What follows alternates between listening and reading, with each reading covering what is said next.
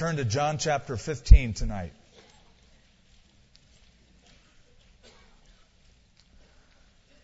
One of the most delightful words in any language, certainly in ours, is the word friend.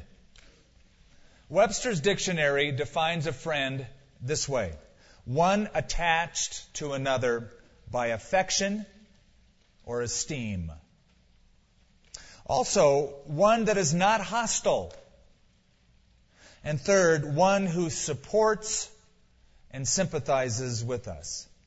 Well, if you're like most people, you've had many acquaintances in life and few friends. True friends. They have been highlights in your life. In fact, if you look back over your life, the different eras of your life can be marked by the friends that you've had. The friends you grew up with in grade school. I still remember meeting Dave McCachran, Alan Corries. I think of friends in high school. Ron Tyre, Shelley, Gino, and others. Good friends. And I remember doing certain things with those friends that parents and teachers and legal authorities didn't appreciate as much as we did at the time. But I remember those friends that I did those things with. Truth is, life would be much poorer without friends. Without such attachments, without such people to take the edge off of so many experiences in life. Let me take you to a third grade classroom for just a moment. There's a nine year old kid sitting at his desk.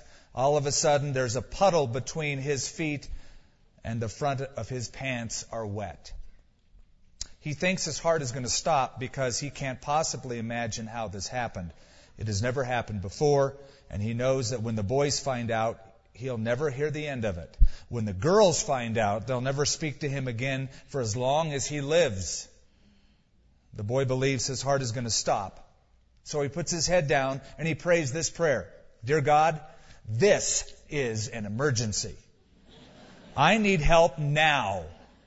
Five minutes from now, I'm dead meat. By the way, that's a great prayer. That's honest. He looks up from his prayer, and here comes the teacher with a look in her eye that says he's been discovered. As the teacher is coming to snatch him up, a classmate named Susie, carrying a goldfish bowl filled with water, comes. And Susie trips in front of the teacher and inexplicably dumps the bowl in the boy's lap. He pretends to be angry.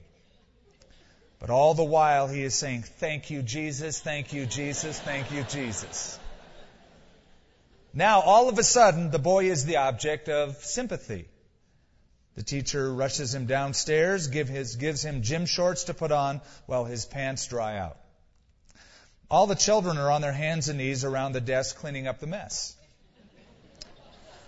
Sympathy is wonderful. The ridicule that should have been his has been transferred to someone else, Susie. As the day progresses, the sympathy grows better and Susie's ridicule grows worse. At the end of the day, they're waiting for the bus. Susie has been shunned by the other children. The boy walks over to Susie and says, Susie, you did that on purpose, didn't you? Susie whispers back, I wet my pants once too.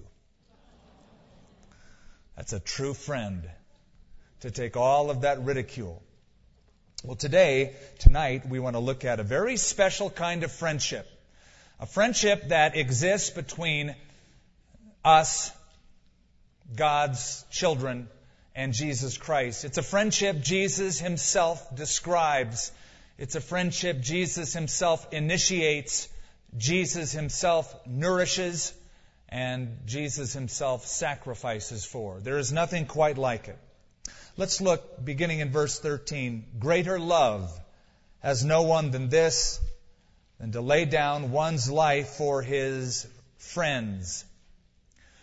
There's a word that has only been used once in the entire Gospel of John. It was used for Lazarus. Lazarus, our friend, is sick. Now Jesus uses the word again three times in short proximity, speaking of his disciples. You are my friends if you do whatever I command you.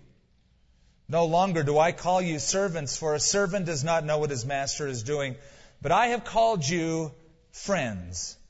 For all things I have heard from my Father, I have made known to you.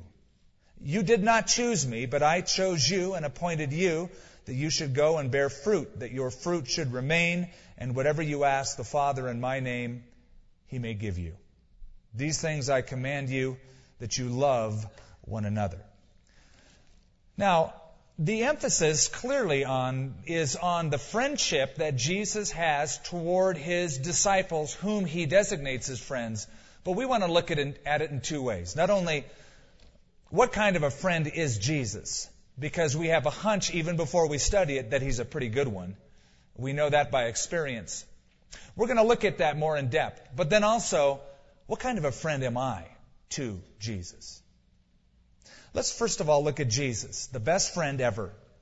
Keep in mind the context. There's only a few hours remaining. Jesus has left the upper room with his disciples. He is somewhere in between the upper room in upper Jerusalem to the other side of Jerusalem in the outskirts called the Garden of Gethsemane. He's walking with his disciples.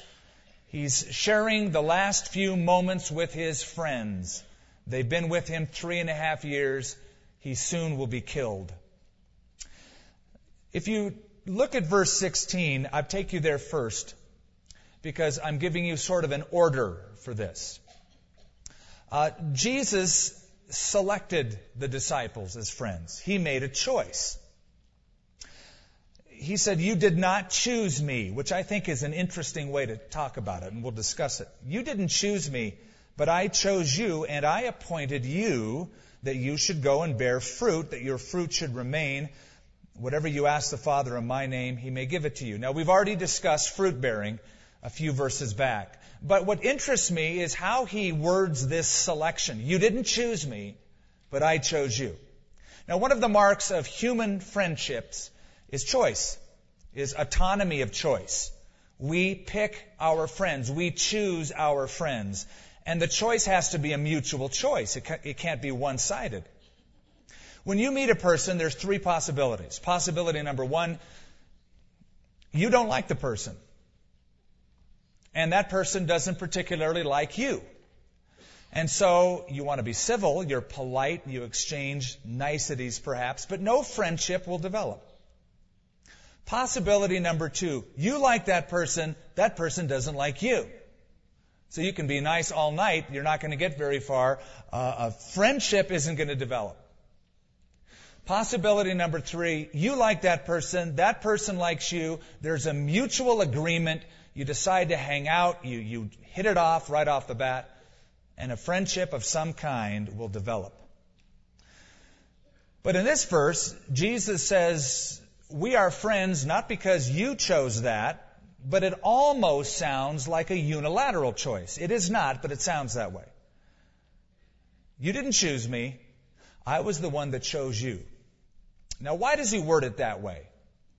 For a few reasons. Number one, this speaks to us of Jesus' position. He is of such importance and such rank that he can say, You didn't choose me, I chose you. The friendship depends on him. Example. Whenever you or I meet someone that we think is above us in, in some degree, in rank, importance, in, in um, intelligence, in professional skill, the relationship of friendship is a result of them allowing us to know them. The keys are really in their hands, not ours. It's they, not we, who decide if we're going to get better acquainted just by virtue of their position.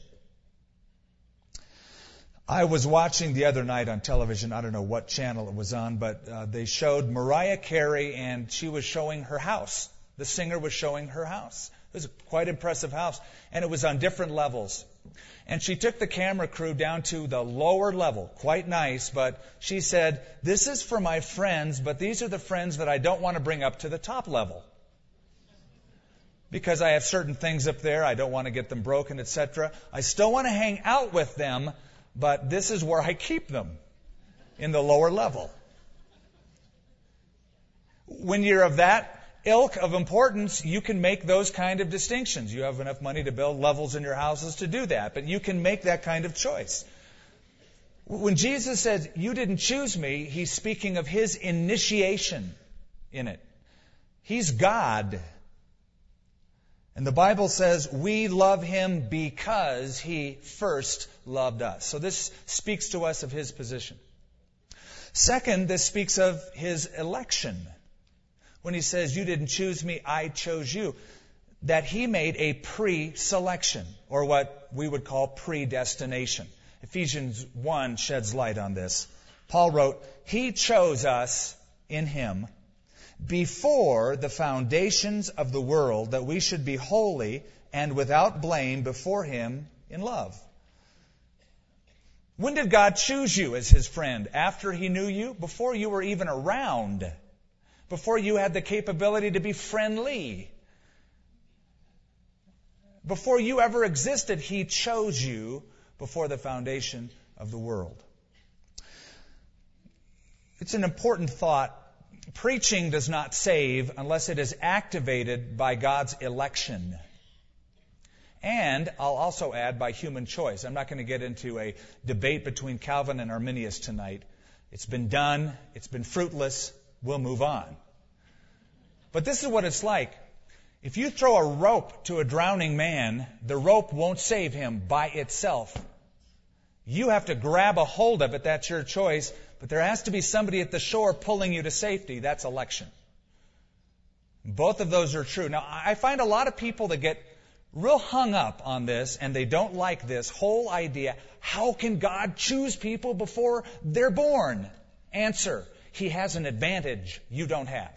It's called foreknowledge. He knows what the, the heart of every human being and the response of every heart will be before that human being is ever on the earth. Psalm 90 says, We spend our years as a tale that has already been told. It's God's advantage. And so God chooses us based on his foreknowledge. That's what Peter said. He said in 1 Peter 1, verse 2, We are elect according to the foreknowledge of God the Father. Picture it this way You see a door to heaven, and on the front of the door it says, Whoever will call upon the name of the Lord will be saved. So you're standing out there going, okay, I'll do it. I choose to go through that door, and you walk through the door, and then as it closes behind you, there's a sign on the back side of the door that says, chosen in Christ before the foundations of the world. You chose only to discover you have been chosen. Now you may still persist and say, well, that's not fair. Why? Well, well, maybe God didn't choose me. Oh, I can prove to you that He did choose you. If tonight you will give your life and heart to Jesus Christ, receive Him as your Savior and as your Lord, you'll discover He chose you before you were ever born. Well, I'm not going to do that. Well, maybe He didn't choose you then.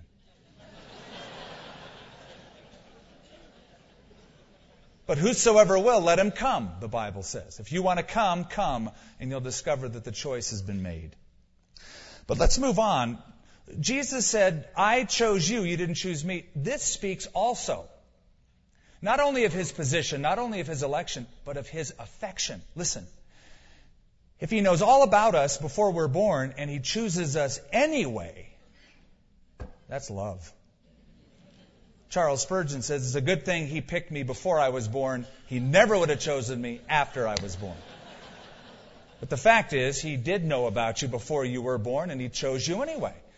Now think about the disciples. He's saying this to his disciples. Eleven of these guys. Did he know about them before he picked them? Did he know that there was Peter, he's going to deny him? Here's Peter, in a few minutes, he's going to perform accidental ear surgery on somebody in the garden. Did he know that? Yes. And what about Thomas? Did he know that Thomas is going to doubt him? Yeah. Did he know that Judas, who had already left, would betray him? Oh, yeah, way before. But he chose them anyway. Have you ever thought of the motley crew, not the rock band, but the disciples that Jesus worked with? Jesus chose a tax collector, Matthew. Jews hate tax collectors that they're high on the list of people I choose to hate forever. Tax collectors, number one. Because they work for the Roman government and rip off the Jewish nation.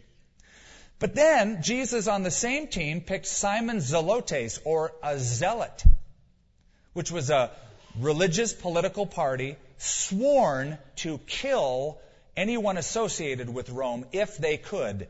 It was like a terrorist. To have a tax collector and a zealot on the same team is like having a Marine and a Taliban on the same team. It would have been interesting if the scripture would have recorded the conversations between these two. Jesus picked them. In fact, he spent all night in prayer before he did.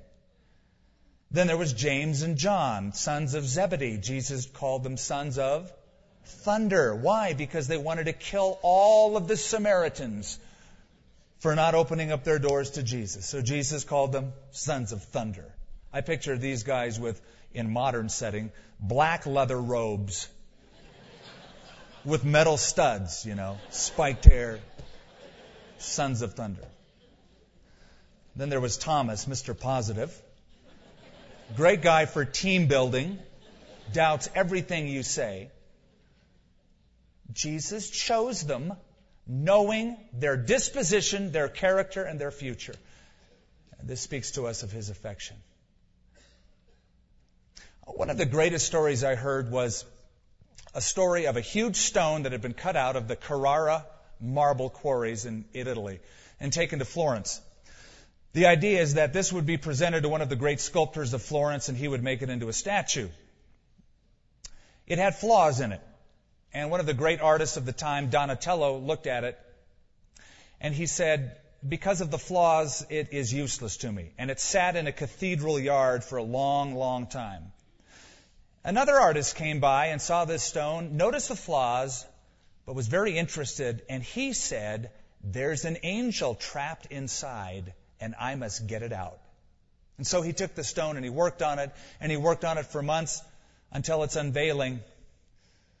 January 25th, 1504. He unveiled it before all of Florence at a special ceremony. His name was Michelangelo. The work was David. One of the greatest works ever. He saw the flaws, but he saw the potential. And Jesus, with the disciples, and let's put us in that camp, sees all of the flaws in our character and personality, but he sees us filled with potential. That's his selection based on love. Look now at verse 15. Part of the friendship that Jesus has with us is that he speaks to us, he reveals things to us. He doesn't keep things a secret. No longer do I call you servants, for a servant doesn't know what his master is doing, but I've called you friends, for all things I've heard from my Father I've made known to you. Now, slaves never had to be given reasons for their tasks, they just had to do it. Do what I tell you, I'm not going to tell you anything more. That's how slaves worked with their masters. But a friend is different. A friend is a confidant. A friend has access and shares the knowledge of his or her superior. In fact, in the Roman courts, there was a select group of friends known as the Friends of the Emperor. This select group had uh, the kind of access that others did not have for reasons of advice and other things, just to hang out together. Friends of the Emperor, friends of the King. The idea then is access, because friends talk to each other, sometimes for hours and hours. And they bare their souls and they pour out their hurts and their hopes and their dreams. Communication among friends flows freely. Things are revealed. Now, Jesus told his disciples everything. Everything. Think how much stuff he told them in three and a half years. Think of just the Sermon on the Mount. He told them how to get to heaven. He told them what to do before you get to heaven while you're on earth. He told them how to pray, your relationship to the world, how to spot false prophets, on and on, just in one message. Then a few days before this scene at the upper room, he was on the Mount of Olives and gave them the Olivet Discourse and told them all about the future of Jerusalem, that it would fall in 70 AD. It talked about the tribulation period, his second coming. Then the stuff that he told them in the upper room a description of heaven is given, the promise of the Holy Spirit to help them, etc., etc. In fact, he gave them so much stuff that he promised them, you're not going to remember it all. The Holy Spirit's going to come and bring all the stuff I told you to your memory. That's how much he told them. And he even wanted to tell them more stuff, but he knew they couldn't handle it. Look down in chapter 16, verse 12. I still have many things to say to you, but you cannot bear them now. So Jesus has unfolded and unveiled all that the Father has given to them, told them everything. Because that's what friends do. Jesus, as our friend, speaks to us. He speaks to us through His Word. He speaks to us through His Holy Spirit abiding in us. He comforts us and encourages us. He gives us direction for our families when we have to make tough choices, when we're confused. He speaks to us. When our hearts are broken, sometimes words are unnecessary. Sometimes He doesn't have to speak a word. You just know what your Master is doing. He's there as the God of all comfort. You may have heard of Leo Buscaglia, who's an author and a lecturer. He tells a great story. He said one of the most unusual contests he was ever asked to help judge was to find the most caring child. It was the most caring child contest. And so they had a list of kids. They heard their stories. The guy who won was a four year old boy whose neighbor had recently lost his wife one day, the little boy jumped over his neighbor's fence because he heard his neighbor crying, went inside the house, sat on his lap. And his mom said, Well, what'd you tell him? He said, I didn't tell him anything. I just sat there and helped him cry. And there are times, aren't there, when our hearts are so busted up because of a circumstance that the God of all comfort, the Lord Jesus Christ, is there in our tears. No long messages, no great sermons explaining heaven and hope, just He's there. Look back at verse 13. Further description of His friendship. He sacrificed for us. Greater love has no one than this, than to lay down one's life for His friends. We know what that's a reference to. The highest, fullest expression of His love, the cross.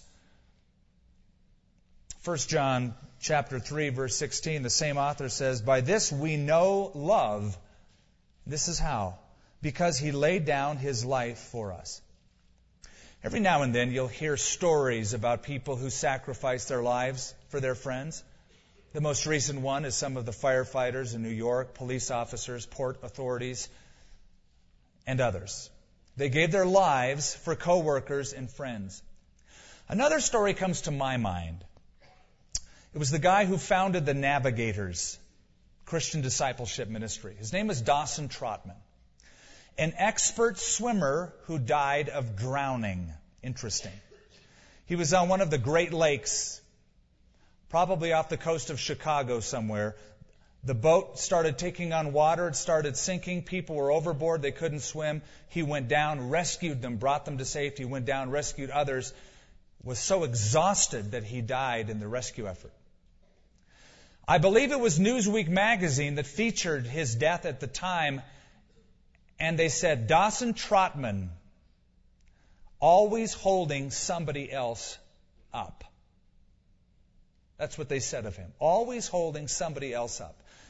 No greater love is there than somebody who would give himself for his friends. Now think of it. Jesus didn't just choose us. Jesus didn't just reveal stuff to us. Jesus bled for us. And he knew what he was doing before he even went to the cross. Why? Why didn't he simply come, make friends with people, do a nice bunch of tricks, miracles, say a nice bunch of words, sermons, and go home? You know why? Because all Jesus' friends are sinners. And all Jesus' friends, for them to get to heaven, require a blood sacrifice. And the ultimate form of friendship is to become that sacrifice.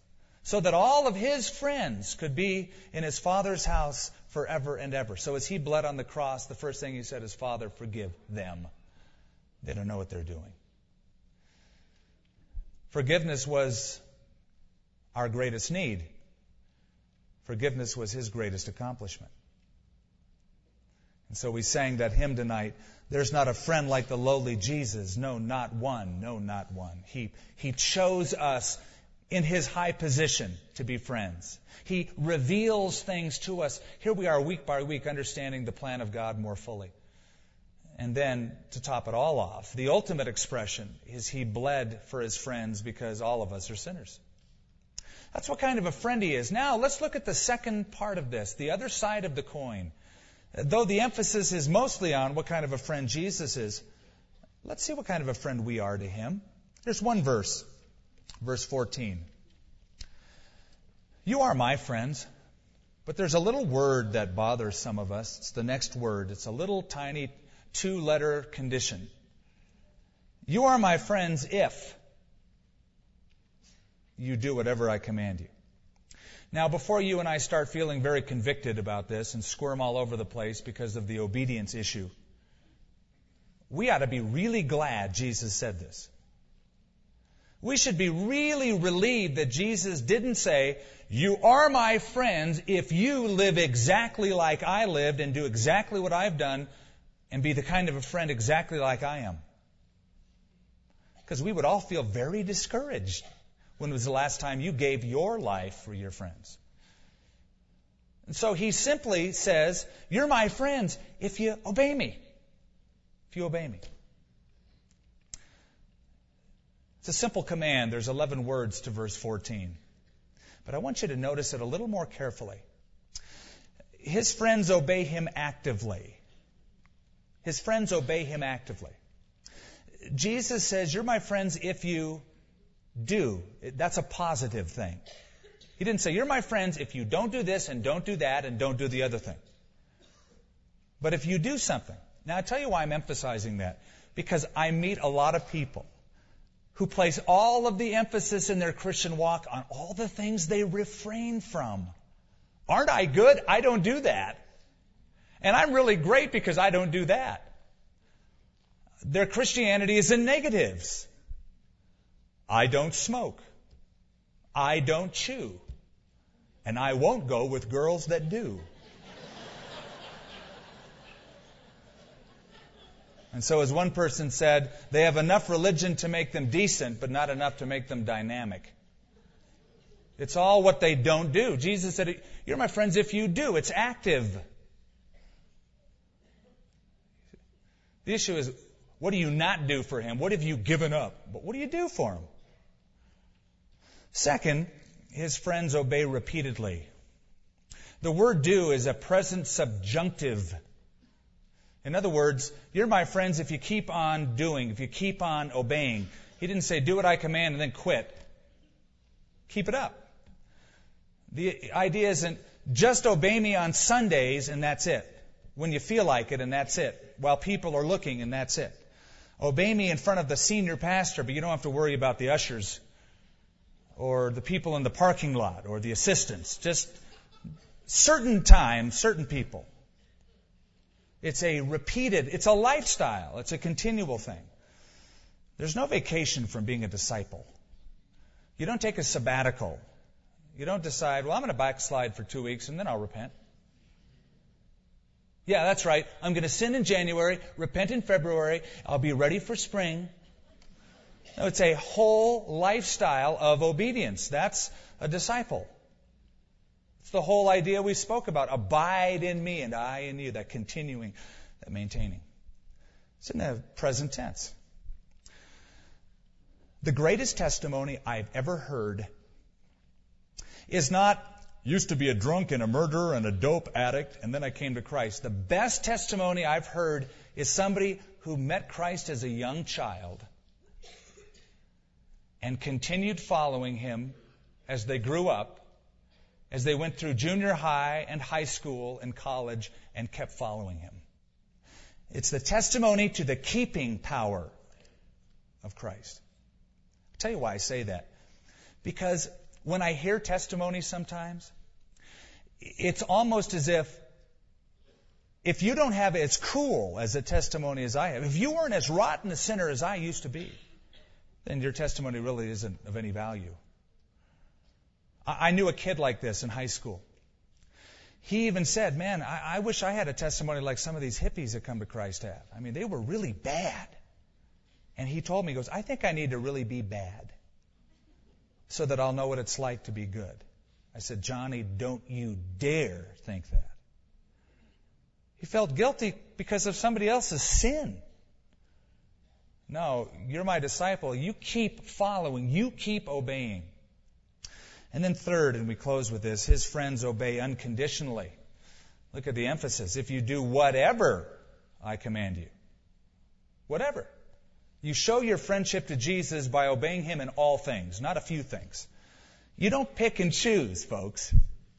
Well, tell you what, Lord, I'll obey you in my business, but I won't obey you in my marriage. All right? Or, or I'll obey you in my business and my marriage, but not in my income tax returns. No, you'll do whatever I command you.